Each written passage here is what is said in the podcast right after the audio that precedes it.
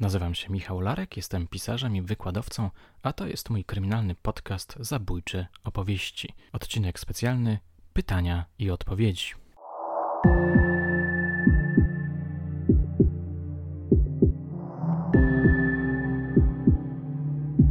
Witam wszystkich bardzo serdecznie w moim najnowszym odcinku.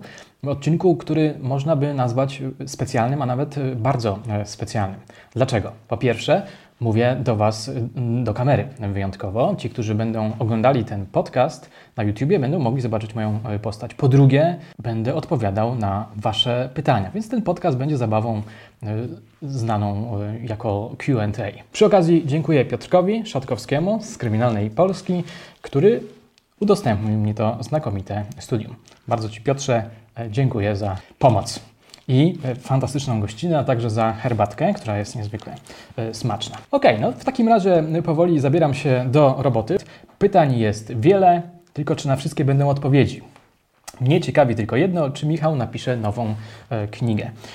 Rzeczywiście pytań jest wiele. Czy na wszystkie będą odpowiedzi, e, to się jeszcze okaże. Zobaczymy, ile czasu nam to zabierze. To jest dla mnie e, eksperyment, debiut. Nigdy jeszcze nie brałem udziału w QA. Zobaczymy, czy się rozgadam, czy też nie, jak mi będzie to odpowiadanie szło. Otóż Michał już napisał e, nową knigę, nową książkę. Jakiś czas temu wysłałem swojemu wydawcy, oficynce. Czekam na redakcję. Z naszych wstępnych ustaleń wynika, że premiera ma się odbyć gdzieś na początku przyszłego roku, styczeń, może luty. Zobaczymy, jak pójdzie robota nad redakcją. Tytuł brzmi Chirurg. Rzecz jest osadzona w latach 80., w mrocznych latach 80., trwa jeszcze stan wojenny. W Poznaniu i w okolicach Poznania grasuje bardzo groźny, przerażający przestępca. Trójka moich bohaterów, trzech milicjantów, a właściwie troje milicjantów, zbój, to jest kobieta, Freddy oraz Harry ruszają w pościg za tym e, przestępcą. Rzecz nawiązuje do y, słynnej historii Edmunda Kolonowskiego, którą znacie y, z moich podcastów, ale jest to mm, odrębna, zupełnie inna rzecz, inne przygody, inne punkty zwrotne, inna, inne zakończenie, inna kulminacja. Ale ci, którzy znają tę historię, może nawet będą bardziej zaskakiwani niż, ty, niż ci, którzy z tą historią nie są zaznajomieni w ogóle albo są zaznajomieni słabo. Co jeszcze o tej książce mogę powiedzieć, bo nie chcę za dużo e, zdradzać, to to, że, mm, że e, w tej książce występuje Harry, czyli mój policjant, tutaj milicjant, znany Wam z serii Dekada. Jeśli zatem czytaliście moją serię Dekada, Furię na tropie, Fatum, polubiliście niektórych bohaterów, a szczególnie Harego, no to mam dobrą informację. Harry pojawia się w chirurgu, jest o 10 lat młodszy, mm, trochę mniej e, pije, ale już brutalnie przesłuchuje e, bardzo groźnych e, przestępców. Piotrek, dasz mi długopis? Tam gdzieś położyłem. Dzięki. Jakie ma Pan plany na przyszłe materiały? Jaki będzie ich główny e, temat? O tym już Troszkę Wam mówiłem w jednym z poprzednich odcinków. Trzeci sezon będzie nazywał się Opowieści Starego Szkieła. Będą to historie opowiedziane mi przez starych oficerów milicji, e, policji, e, szczególnie chyba milicji. E, fabuły będą osadzone gdzieś w latach 60., 70., 80., może też troszkę pójdę do przodu, ale to będą takie stare historie, bardzo mało znane, często nieopisywane zupełnie przez ówczesną e, prasę. Mam nadzieję, że uda się parę, paru z tych oficerów nagrać, że będziecie mogli Państwo usłyszeć ich e, głosy. Będą bohaterowie, których już słyszeliście, na przykład major Wojtyniak. Mam nadzieję, że przyjmie zaproszenie Jerzy Jakubowski. Chciałbym, żeby pojawił się również mecenas Ciszak, mój współautor, w latach 80. E, prokurator. Ale w związku z tym, że tak bardzo Wam się podobają moje zabójcze prasówki, które ostatnio dla Was e, robię, przeprowadzam, myślę, że e, być może nawet jednocześnie będę e, prowadził coś w rodzaju retro podcastu. Mm, strasznie mocno się zanurzyłem w przeszłość szczególnie w lata 20., w prasę opisującą tamte lata. Jestem bardzo zachwycony. Co chwilę znajduję kapitalne historie. Muszę powiedzieć mm, coś co mnie niezwykle mocno zaskoczyło. Otóż prasa z lat 20. była o wiele bardziej nastawiona na sensację niż dzisiejsza. To jest trudne do uwierzenia, ale tam ta prasa ocieka wręcz krwią. Ostatnio puszczałem nawet dwa posty na swojej grupie powieści Michała Larka. Ostatnio namierzyłem serię artykułów dotyczących wampira z Düsseldorfu.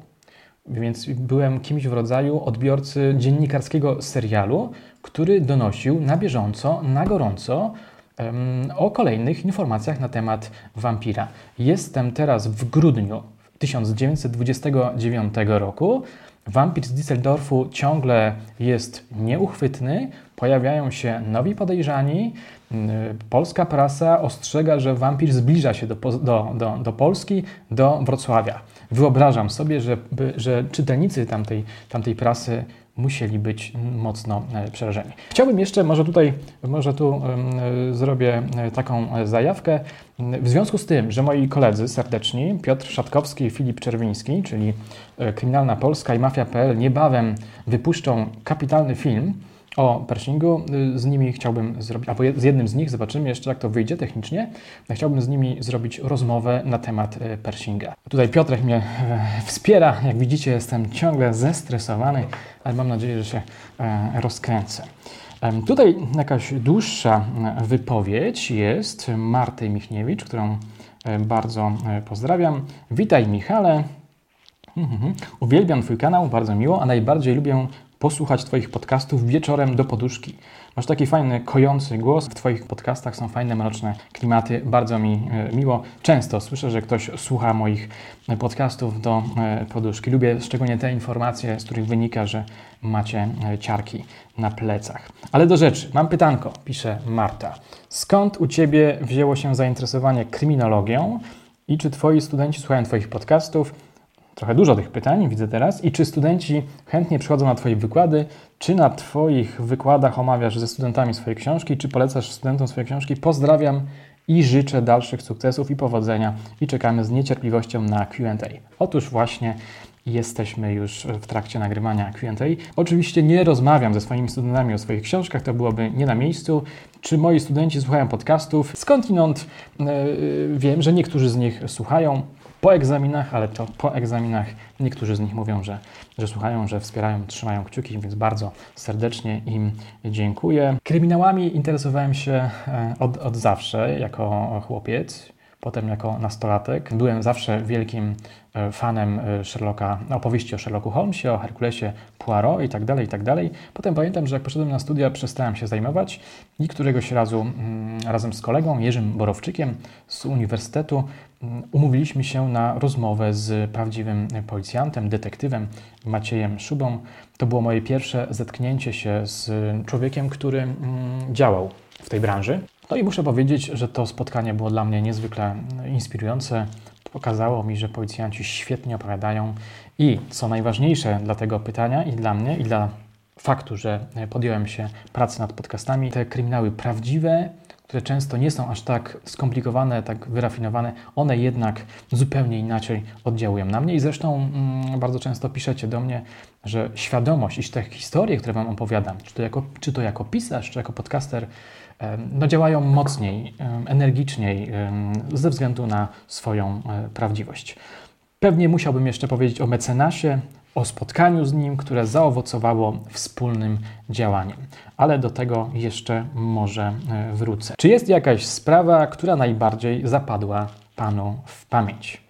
Dużo jest tych e, spraw, które zapadło mi w pamięć. Po pierwsze, no oczywiście ja, y, sprawa Kolanowskiego. No, najbardziej utkwiła mi w pamięci. Pewnie też dlatego, że to była pierwsza sprawa, że to była prawdziwa sprawa, że dużo czasu jej poświęciłem. Mam wrażenie, że jakieś dwa lata pracowaliśmy nad tą sprawą. No i spektakularność e, czynów przestępcy. Tyklewicz, czyli mm, seryjny zabójca, gwałciciel, grasujący pod koniec lat 70.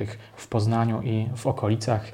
Być może ta sprawa zapadła mi w pamięć dlatego, że on działał na terenie moim rodzinnym. Pamiętam ten moment, kiedy przeglądałem akta sprawy i nagle zorientowałem się, że miejsca, w których on działał, albo nawet w których pochodzi, z których pochodził, w których mieszkał, to są miejsca związane z moją biografią. Chociażby taka jedna scena, Tyklewicz ze swoją przyszłą ofiarą jedzie do mm, jednej z podpoznańskich miejscowości, idzie do knajpy tamtejszej, je z nią obiad i potem mm, jedzie do lasu, gdzie dokonuje e, zabójstwa. W tej knajpce, w Podrzewiu, jeśli dobrze pamiętam, w Podrzewiu ja w 2007 roku byłem na stypie mojej e, babci. I tak dalej, i tak dalej.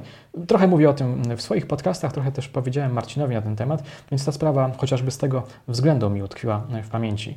Jeszcze może o jednej sprawie bym powiedział, która utkwiła mi mocno w pamięci.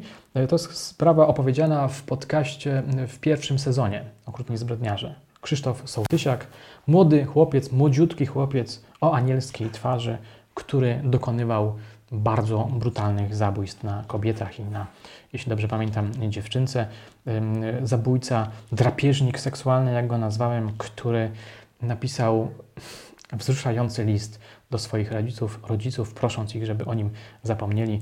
Dużo z Was pisało mi potem w komentarzach, że ten list no bardzo ich poruszył. Dzień dobry. Główne pytania to, czy trochę więcej. Po pierwsze, czy można zobaczyć gdzieś Pana książki, artykuły, publikacje? Ależ oczywiście, że można zobaczyć. Czasami yy, można je zobaczyć w Empiku, a najczęściej i najłatwiej jest y, wejść na jakąś stronę y, internetowej y, księgarni albo wejść sobie do biblioteki, na stronę czy, czy do prawdziwej rzeczywistej e, biblioteki. Tam możecie znaleźć jakieś artykuły, publikacje, też oczywiście się zdarzają. Czasami mm, piszę mm, dla polonistyki. Druga sprawa. Pomagał Pan kiedykolwiek w śledztwie? Czy kanał ma charakter hobbystyczny? Nie, nie, nie. Nigdy nie pomagałem w śledztwie. Nie jestem e, żadnym policjantem, detektywem, prokuratorem czy adwokatem. Owszem, jestem zawsze inspirowany przez moich przyjaciół, kolegów, znajomych policjantów czy milicjantów.